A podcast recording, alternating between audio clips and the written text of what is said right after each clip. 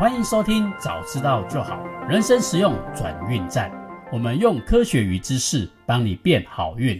Hello，我是吉米秋。Hello，我是烟斗周。哎，川会长，嗯，我们今天要讲到调频的第三个部分了。嗯嗯，大家不知道还记不记得我们调频的第一个部分叫做脑部清仓？嗯，就是啊，你要找到好的机会，你要找到好的灵感之前，你要先把你的大脑做一个清仓。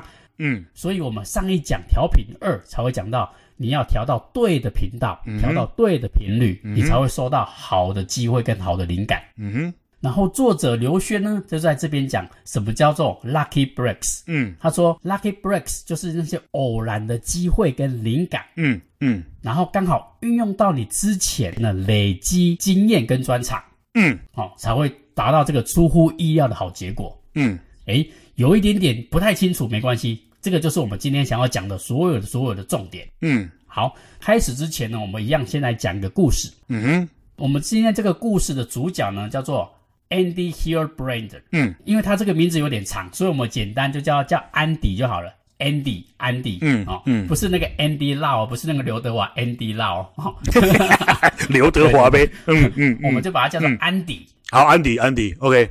这个安迪呢，他是一个数学天才。嗯。然后作者说他也是一个很幸运的人，嗯，为什么很幸运？好，嗯，我们先来介绍一下这个安迪，他是一个地质学家，嗯，我们在挖石油，那石油公司，我们都必须要去探测地质，就是哪边我才知道哪边有石油，嗯哼，他很厉害哦，他研究出了一套方法，叫做用音波，我们声音不是有音波吗？嗯，音波打到地底下去探测那个音质。嗯，它简单的原理就是，我音波传到地底下的时候，它应该会有一个特定的音波，然后音波会再反弹回来。嗯，它反弹回来的，如果有油田，它的音波反弹回来应该是怎样的音波？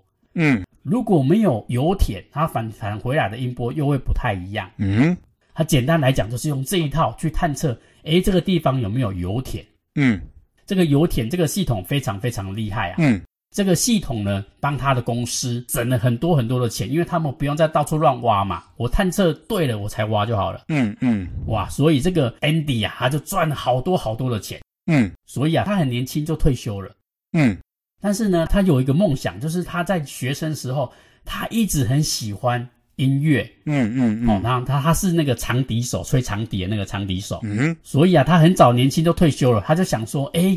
我可以来完成我的梦想了。他想要来玩长笛，嗯，然后呢，他就一直在研究音乐这件事情，嗯。后来呢，有一次啊，他就在那个晚宴的聚会上面，嗯哼，那他刚好他有个朋友的太太，就是他朋友的老婆，就跟他开玩笑讲说：“哎，安迪呀，嗯，如果你可以发明一个机器，可以让我唱歌哦，不要走音，嗯，哇，那就是奇迹了，那就奇迹了啊。”哎、欸，他他他这个他这个朋友的太太是那种走音歌后就对了，没错没错没错，哎、嗯欸，我觉得我也很需要，嗯、对对，嗯，对，在在这句话啊，就是让他突然灵光乍现哦，就是诶，对哦，他就想说他不是在研究音波的吗？嗯嗯嗯，那既然是研究音波，可以研究地址，那我们讲话声音也会有声波啊，嗯，也是音波啊。那我能不能来分析这个音准呢？嗯哼，对不对？那个走音天后，它的音准会是怎么样呢？对不对？怎么会走音？嗯哼。所以啊，他就开始研究这件事情。他研究了很久之后，他发现啊，诶，真的可以把那个声音啊拉到正确的音阶，就是我已经走音了，我那个哆，把还把还把它拉回来就对了。对对对，我那个哆唱到西去了，就把它拉回来哆。可是呢、嗯，又不会失真，重点是不会失真。嗯。嗯哼，哇，这个这个这个软体好厉害哦！他把它取名叫做 Auto Tune，嗯，就是自动调音的这个软体。嗯哼，嗯哼，嗯哼，哇，这套软体推出之后啊，大受欢迎。哎，这个这套，因因为全世界不是每个人都是歌手嘛，所以大部分人都会都会走音啊。就是这种唱唱的那种荒腔走板的都可以发片就对了，对不对？对对对对没错没错。哎，你有没有发现最近有很多谐星也忽然变成歌手了？对对对，没错没错。我我我，他应该都是用用这个 Auto Tune 了，对。对对对对，没错，我我这样觉得。嗯，嗯所以 Auto Tune 可以让我们这种平凡人也有出片的可能性哦。嗯哼嗯哎，所以啊，后来作者发现啊，这套 Auto Tune 在全球全世界啊。所有的录音室都在使用这套 Auto Tune，嗯嗯，哇，你看这个市场有多大？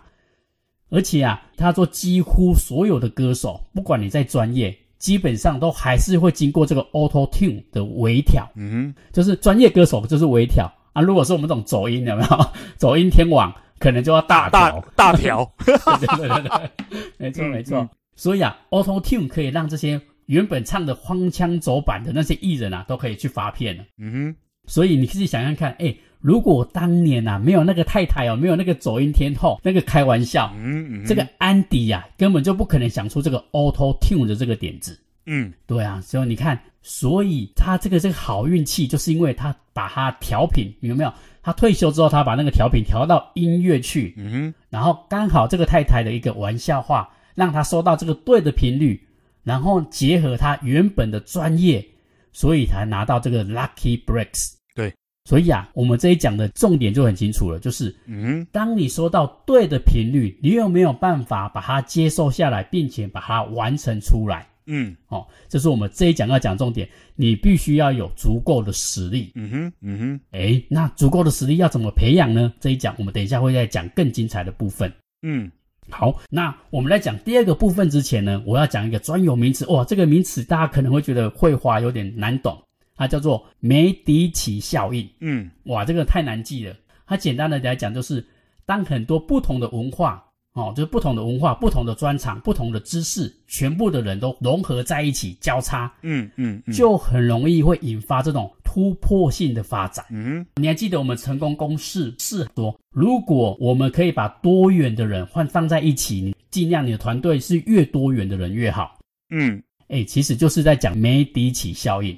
这个我稍微补充一下，这个吉米可能没那么熟，因为吉米念的是资讯工程，我念的是设计哦。我跟你讲，梅迪奇哦是一个家族，嗯嗯嗯，他在这个西方十五、十六世纪有个叫文艺复兴时期，他是一个最有钱的家族，他把所有全世界顶尖的艺术家都召集到佛罗伦斯的这个地方。所以各位如果有去过佛罗伦斯的那个人啊，你都会知道那个地方的艺术。我跟你讲，我们台湾哦，出了门哦是铁皮屋跟槟榔摊呐。嗯嗯。你去到佛罗伦斯的时候哦，出门都是那些雕像，还有伟大的壁画，伟大的这个，他甚至连每一个门，就是那个住住宅的门都非常非常的讲究。那梅迪奇效应其实有点像我们春秋战国时代啊，就是他就是把所有的那个有没有一个叫齐桓公嘛？啊不，齐桓公不是不不是收了很多人的那种，也有很聪明的啊，也有那种。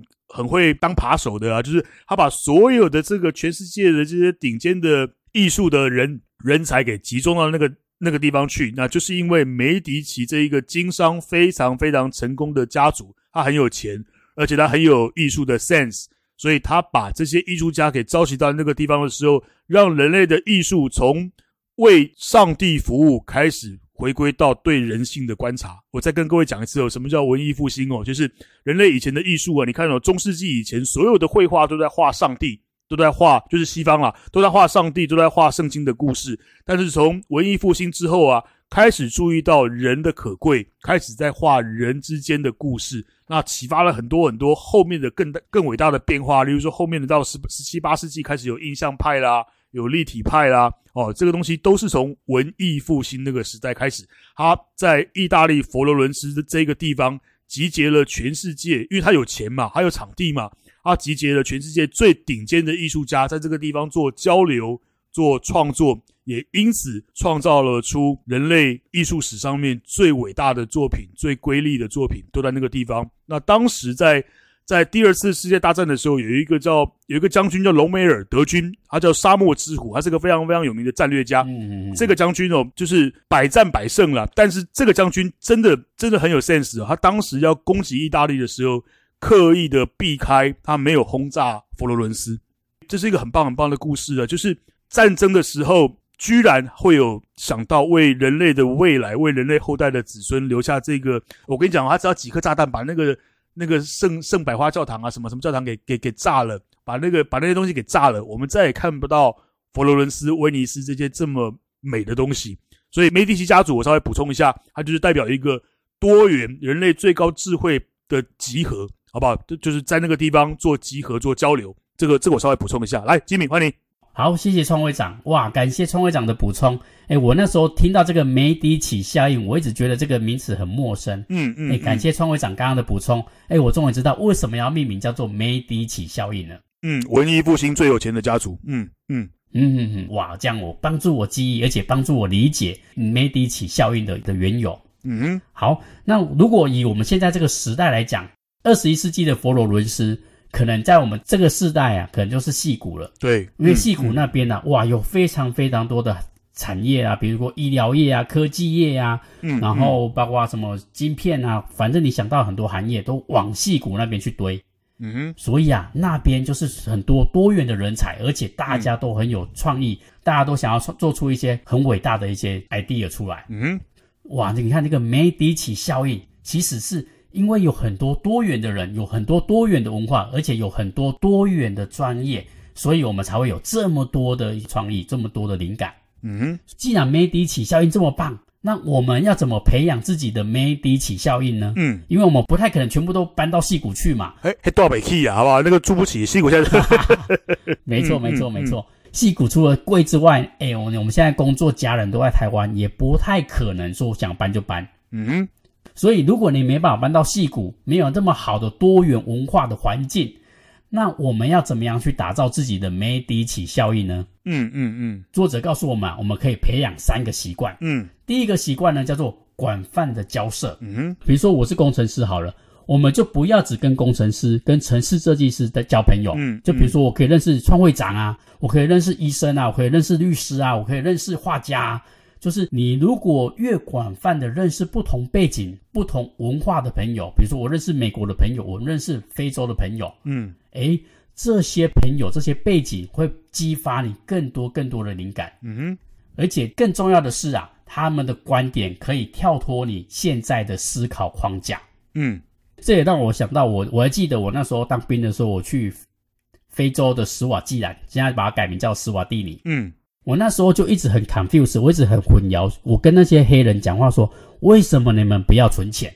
诶，我后来了解他们的文化背景之后，了解他们的国家，他们的国家斯瓦蒂尼是全世界艾滋病罹患率最高最高的国家。哦，这样子哦，嗯嗯，对对对对，所以你你会看到一些有些年轻人二十几岁就挂掉，三十几岁就挂掉。我靠，嗯，你看你自己想想看，你自己都活不过二三十岁，那你为什么不要及时行乐？为什么要存钱？我当然是有钱就把它花掉啊，因为我不知道我明天还能不能活着。嗯嗯嗯，对，因为艾滋病是你不生病不感冒都不会有事，都是很健康的。嗯哼，可是你只要有一点小感冒，有一点小疾病，感染了之后就可能，因为它会破坏你的免疫力嘛。嗯。再健康的人，有可能随时都会走掉，随时都会离开。嗯，所以你今天跟他讲说你要存钱啊，你要看未来啊，嗯、对他们来讲根本是天方夜谭。嗯，如果你了解了这个背景，你了解他们的文化之后，你就可以，你就会发现那边的机会绝对不会是存钱。嗯。所以他告诉我们，广泛交涉就是你认识不同文化、不同背景的朋友，其实可以让你突破你的框架。就比如说，诶，我可能没有想到的灵感，可以透过这些朋友，你可能就会有不同的启发。嗯嗯嗯，就像我们刚刚讲的安迪嘛。如果他没有那个会走音天后的那个朋友，他可能就不会讲到 Auto Tune 啊。没错。好，嗯，第一个部分叫广泛交涉。嗯。第二个呢，叫做多元自喜。嗯嗯。什么叫做多元自喜？其实就跟我们的读书会很像，就是像我自己以前读书，我都很喜欢读一些专业类的，比如说商业管理啊、气管啊，或者是行销啊。嗯哼。哎，我都读这方面的书籍而已。嗯。可是你会发现，哎，你如果读这方面的资讯的时候，你会发现。你很多领域的东西，你是一窍不通的，嗯，都不懂。嗯，就比如说，我如果没有认识创会长刚刚讲的梅迪奇效应，我可能也不知道梅迪奇效应是怎么来的。嗯嗯嗯，嗯。所以啊，参加读书会有一个很大的好处，就是因为每个人想要阅读的兴趣是不一样的。嗯，所以你会跟着他们去读你平常不会去读的书。嗯哼，当你发现，哎，原来科学也这么有趣，原来医疗也这么有趣，嗯哼，哎，原来心理学也这么有趣。嗯，你就会开始广泛的涉猎不同的书籍，收集大量不同的知识。嗯，好、哦，这些知识可能跟你的事业没有任何的关系哦。嗯，可是啊，就是因为这些看起来毫无关系，才有可能激发你出乎意料的灵感。对，没错。嗯，我记得有一本书叫做《穷查理的智慧宝典》嘛，就是穷查理芒格出了一本书。嗯嗯，他就在讲一件事情，叫做多元思考模型。嗯。其实就在讲这件事情，就是你必须要有多元的知识模型，你才有可能会有大量的灵感。嗯，好，第二个部分呢叫做多元自习，就是尽量去看各式各样的书籍。嗯，好，那第三个呢，叫做保持玩心。嗯哼，诶，什么意思？就是简单来讲，就是你要有好奇心。嗯嗯。最近不是有个很红的叫做 Chat GPT 吗？嗯嗯，对，嗯，对对对对。诶，很多人都去玩。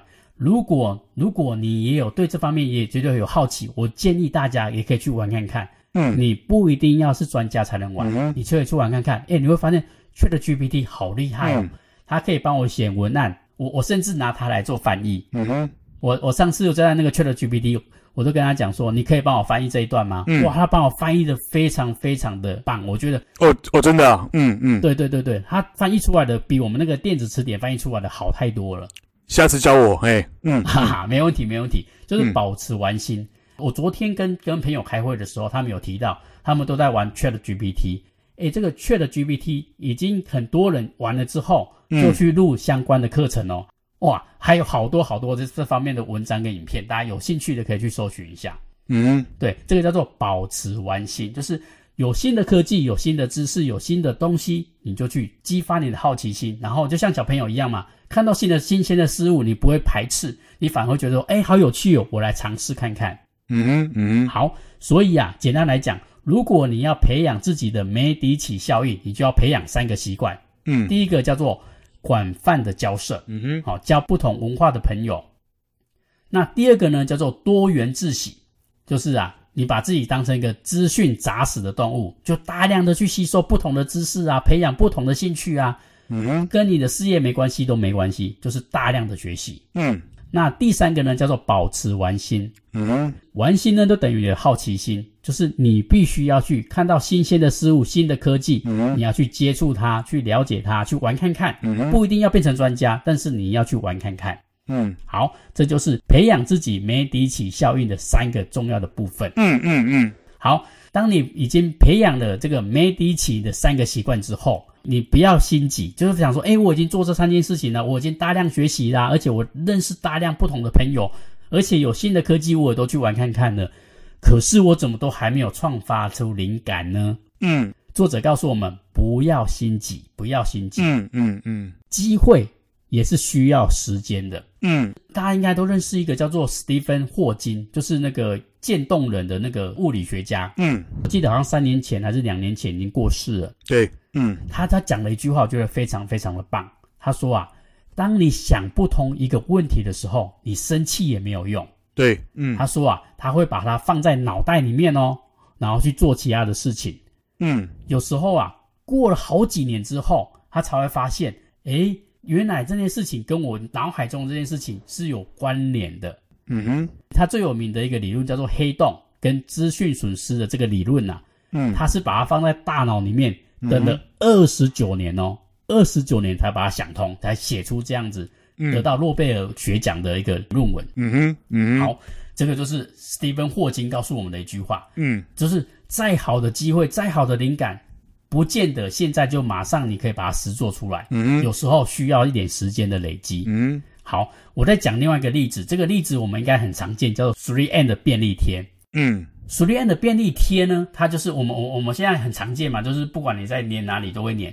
可是啊，当初这个 three n 的科学家把它称为叫 Silver，就是洗衣粉就好了。嗯，他当时啊，他是在做这个航空行业的强力胶。你知道航空那个强力胶一定要非常非常粘，不然那个机翼啊，那个那个零件啊粘不紧，在那个几万公尺的地方，大气压力会把它破坏掉。嗯，所以它必须要做非常非常强的胶水。嗯哼。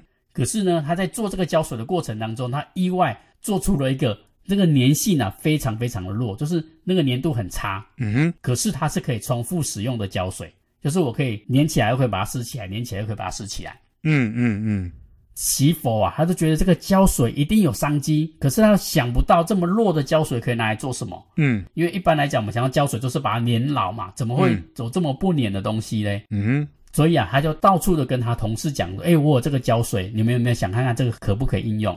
嗯，结果有一天，他有一个同事叫亚特，他就在教会唱歌的时候，他忽然想到说：“哎，对啊，我们在教会唱诗歌的时候，不是都会有个那个诗歌本吗？”嗯，他发现啊，那个书签就会唱一唱要翻页的时候，不小心就会掉出来，就会很不方便。嗯，他就想说：“哎，这种不粘的胶水。”能不能把它贴进去呢？就是我在唱哪一页的时候，就把它贴在那一页，就是我们现在 3M 的用法。嗯嗯哼，哇，他发现这个东西之后，发现哇，本来没有什么用的胶水，终于找到适合的用途了。所以啊，3M 的便利贴呢，也成为 3M 公司史上最畅销的产品之一，叫 3M 便利贴。嗯，而且啊，大家要知道，从这个胶水，他发现这个不粘的胶水，到便利贴上市，中间啊，总共隔了十二年。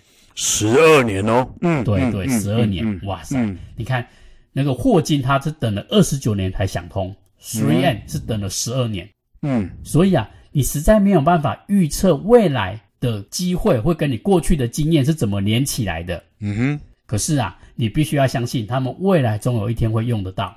就是那个 Steve Jobs 在 Stanford 大学的那个毕业典礼致辞嘛，对不对？对，非常非常有名的那个名言。对对，对啊、我没错没错，嗯、我也想我也想到这篇演讲。哎，Steve Jobs 他在整篇的演讲都在讲这件事情。嗯，就是你必须要相信，你过去学到的所有的技能，嗯嗯，在未来都有可能会把它连接起来。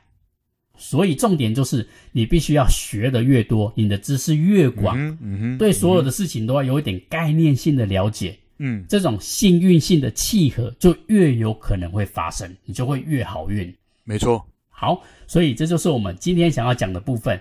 你要创造你的梅迪奇效应，而且这个机会也需要时间。嗯，这是我们调频三的部分，机会与灵感。嗯，那关于这个部分，不知道烟斗周有没有怎么样的经验可以跟我们分享一下呢？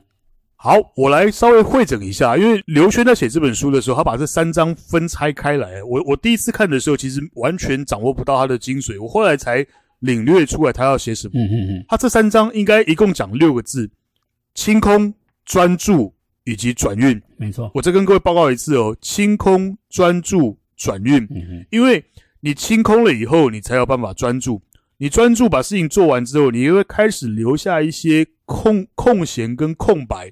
来等待意外。我要告诉各位哦，重大的创新、重大的好运，很多很多都来自于意外。嗯，我跟各位讲一下，盘尼西林的发明是因为弗莱明去度假回来的时候，发现那个青霉菌旁边啊，居然没有他本来在做的那个。做的那个实验的那个金黄色葡萄球菌，就是那种会对人体人体有害的那个葡萄，就是你可以肚子里头落塞的一一一块的那种葡萄球菌。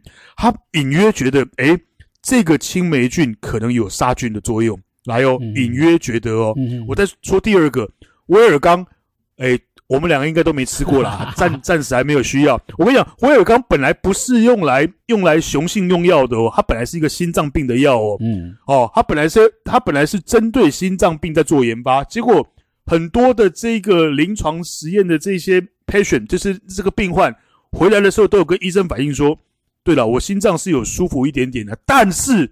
好，接下来我就不说了，好不好？但是威尔刚这个药就成为了极度畅销的药，这也是一个意外哦。然后呢，像我，我有轻微的高血压，我有在吃麦优，麦优就是它，它是一种高血压的这个这个这个这个这个药。嗯，我要跟各位讲，我记得我读过他的那个访单，我我是个非常非常龟龟毛的人呢。我要吃什么药的时候，我都会把那个药的特性啦，药的药药的那种，它里面居然写了一句话，对于这个药。针对某一个，例如说降心跳、降血压的一个机转，我们还不是那么样的清楚，也就是我们还没有办法完全掌握到它的原理，但是嘞，它却有这样子的效果。哦，再来，我要跟各位讲，大家都有跳高过吧？跳高是不是分两种？一种是腹滚式，一种是背滚式，嗯、有没有？没错。一种是一种是用肚肚子去跨过那个杆子，一种是用背去跨过那个杆子。我要告诉各位哦，很多很多重大的创新，真的都来自于意外。所以你必须养成那种清空、专注，把事情先清空，再来专注，把你的事情给做好之后，你才会有空闲去等待，去发现那一个意外的好运。但但是很很麻烦的是，我们的学校生活，我们的工作生活，常常都在强调效率这件事情。什么叫效率？用最短的时间做最多的事，对吧？嗯，没错。哦，所以呢，我们应该要开始去训练我们自己，要给给自己啦，给孩子一些。更多的空间去做更多、更新而且更多元的尝试，去想办法交一些弱相关，甚至是极弱相关，就是一两个月只碰到一次，或者是一季只碰到一次的朋友。嗯嗯嗯。哦，他们反而会给你很多很多的洞见，就像你刚刚那个那个走音妈妈一样，走音贵妇一样，有没有？没错，没错。哦，他讲了一句话，也许他会给你一个很跟你原本的专业产生一个很大的启发哦。然后你要要给自己给自己的孩子一些时间，让生命去找新的出口，让你本来做的事情有完全不一样的发酵。想一想，既定的东西，就像 3M 做出那个不粘的胶。我跟你讲啦，那如果在台湾，你是研发部门，老板叫你做一个那个那个航空事业用的胶菌，你去搞了一个不粘的胶，老板只会跟你讲，你去会计室行税，你呀你呀嘞，明天再卖过来啊。但是但是 3M 却会给这个研发的工程师时间跟空间，建议他你要不要换一个框架去做思考，去想一想，你这个不粘的胶。可以有怎么样子意料之外的一个应用，对吧？嗯，所以 3M 的这个不粘的胶到后来非常非常的畅销嘛，所以我想要跟各位讲，清空、专注、转运是这一章的这这三章的一个重点。嗯，那这是我重新读完，包含再把机密的心智图重新读完自己的领略，先清空，让大脑能够清空，再来来专注把这个事情做好，你才有办法去。让自己有空白、有空闲去迎接那种意外的好运，而重大的创新、重大的好运，很多很多都来自于意外。这是我想要跟大家的分享。来，好，谢谢创会长的分享跟补充。接下来呢，我就对这一章来做一个简单的一个小结。嗯嗯，一开始呢，我们讲到什么叫 lucky breaks。嗯，刘轩呢说，lucky breaks 是偶然的机会跟灵感。嗯。刚好运用到我们之前累积的经验跟专长，嗯，所以啊，造就出出乎意料的好结果。嗯哼，诶，刚开始的时候我们讲这句话，大家可能不是很熟悉。嗯，现在在讲这句话，我们大概就可以理解哦，原来这叫 lucky breaks。嗯，所以如果我们要掌握这种 lucky breaks，我们就必须要了解什么叫做梅迪奇效应。嗯，梅迪奇效应就是。当不同文化、不同专长、不同知识的人，嗯，这些知识把它融合在一起的时候，嗯哼，就很容易引爆这种突破性的发展，嗯，我们就把它称为叫做梅迪奇效应，嗯嗯，刚刚创会长也做了很好的补充，就是梅迪奇家族，嗯，就创造这个效应，嗯，好，那我们要怎么去培养这样的习惯呢？就是第一个，我们要广泛的交涉，就是你要去认识不同背景、不同文化的朋友，嗯，第二个，你要多元的自省。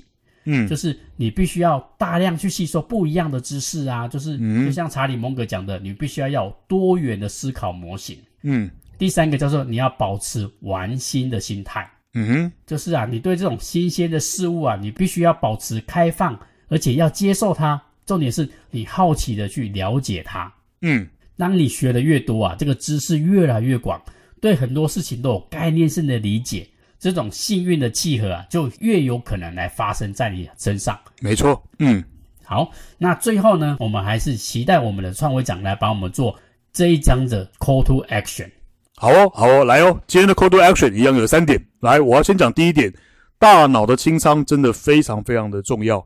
大脑的清仓，大脑的清空，因为你。净空以后才有可能装新的东西，对吧？没错，没错。哦，所以各位可以回过去，回过头去听我们的 EP 三十，里面有教一些那个清仓的方法。你要把它记到笔记本里面去啦，嗯、你要把它记到电脑里面去啦，哦，你要把它记到这个你的手机里面去啦。嗯、因为唯独你的大脑净空了以后，你才可以发挥大脑真正让你做认知、做思考、做决策、做创新的这些动作。嗯当你没有净空的时候，你都在做记忆这个动作。我跟你讲了，你再怎么记忆，你也不会比电脑厉害，对吧？没错，哦，所以第一个动作 to action 是大家一定要养成这个习惯，常常让自己的大脑去做清仓的动作。因为人类最外面这一层的大脑，就是所谓的前额叶，我们的演化是从里面慢慢的向外演化嘛，所以越里面就是你的脑袋越越越往中间的地方是越原始的，越外面那一层就是越越进化的。这个有一个有一个学说叫做社会脑假说，也就是你的前额叶，你所有这些理性的思考，都是在想办法跟别人合作。嗯，就是你的大脑外面最外面这层，就是进化进的最先进的这一层，它的真正的功能是在跟你的伙伴、跟你同一个族群的人合作。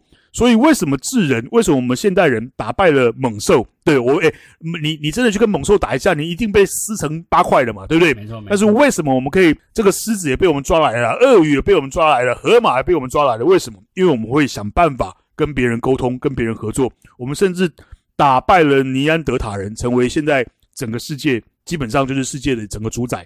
哦，所以大脑的清仓真的很重要。唯独净空才有办法装新的东西。唯独净空才能够发挥你大脑真正要去做的认知、思考、决策、创新这个动作。Call to Action 的第二点，你要想办法让自己待在一个广泛而多元的环境。来嘛，我们稍微比较一下嘛。你住在大都市里面，跟你住在一个小乡村里面，你觉得哪一个机会比较多？当然是大都市。丢多西安呢？对，当然是大都市嘛，对不对？大都市不管是食衣住行、娱乐、医疗、教育。所有的东西都存在着很多很多的碰撞的可能，对吧？哦，所以我刚刚为什么提到了这个这个中国以前的春秋战国的时代，还有这个欧洲的文艺复兴的时代，它就是一个存在一个多元冲击的一个环境。我时常在说，创新是想法跟想法的交配。嗯，有些人跟我讲，哎，那个烟斗周是交流吧？我说没有，是交配，因为交配比交流更可怕。嗯，因为你两个人一交配之后。你会生下的那个东西，它产生的能量根本就超过你们两个的想象，对吧？嗯、交流只是我的意见换你的意见，你的意见换我的意见而已啊。所以我常在说，创新比不是交流而已哦，创新是想法跟想法的交配。嗯、所以你一定要让自己存在在一个大都市，一个极度广泛、多元、丰富的环境，你会有更多更多好运的机会。这、是 Action 的第二个，第三个，给自己、给孩子更多的空间，更多的时间。我们到现在为止的教育系统都是在训练做钢铁狼，嗯，有效率、有效能，嗯，但是它不利于创新，也不会让你好运，因为你总是把时间排得满满的，永远都塞满了学习，塞满了补习，没错。哦，应该想办法让让自己、让孩子想办法有更多的玩心，就是刚刚吉米说的玩心，嗯，好奇心，嗯，很简单，你要让让我们的生命里面留下。因为你已经有做了清空的动作，你又有专注的在处理事情，你会开始有一些完全空白的时段。我跟你讲，这个空白的时段，你的大脑其实并没有停下来，你的潜意识还是在做排列组合。嗯嗯。所以为什么这为什么这个霍金等了二十九年？为什么这个 Steve 等了十二年？嗯，他们就是在等待那一个重新组合、提出新的可能的那一个洞见出来。哦，这个时候大脑并不是没有动作，它还是在动作哦。但是你唯独有空白的时候，他才会去做重新的调配跟组合，而不会一直专注在我认知应该怎么去做。所以今天的 Call to Action 一共一共有三个：一、大脑清仓很重要，唯独清仓清空以后，才有办法发挥更多认知、思考、决策、创新的动作；第二个，一定要想办法让自己在一个广泛而多元的环境里面，想办法到大都市里面去，想办法去。接触一些你平时碰不到的人，参加读书会，参加社团，去学校里面进修哦，想办法交更多的朋友。第三个，给自己、给孩子更多的空间，更多的时间。唯有留白，才有可能冒出意外的好运。这是今天的 Call to Action。哇，谢谢创会长给我们这么精彩精辟的 Call to Action。而且呢，创会长帮我们把调频一二三，帮我们做一个完美的整合。就是清空你的大脑，找到对的频率，最后找到你的机会跟灵感。更重要的是，记得要给这些机会跟灵感一些时间。我们不要心急，不要觉得说我已经做好所有的准备，好运就应该降临在我身上。嗯，不不不，这个好运还是需要时间才有可能，这个仙女层啊才有可能洒到你身上，让你变成一个更加幸运的人。嗯哼。好，今天调品的部分呢，我们就讲完了。嗯哼，我们下一期呢，我们再来讲下一个部分，叫做连线。嗯，这个连线呢，我们可能就会想到那个，哎，我跟你连线的那个连线。可是，嗯，刘轩呢，他用的是联合的连线，那就是一条线的那个线，嗯、连线。嗯，简单来讲啊，就是你必须要有良好的人际关系。嗯嗯嗯，就是啊。如果你把自己关起来，你孤芳自赏是不会有好运气的。嗯，你如果想要有好运气，你就必须要跟他人连线。嗯，你就必须要培养好的人际关系。嗯嗯哼。所以啊，想要有好的人际关系，我们应该要怎么做呢？我们下一篇啊，就来讲连线。嗯，好。如果你觉得我们的节目啊对你有帮助，再麻烦帮我们点击五星好评。你们的鼓励是我们的最大动力。如果你对本集有任何的想法跟问题，都非常欢迎留言给我们哦。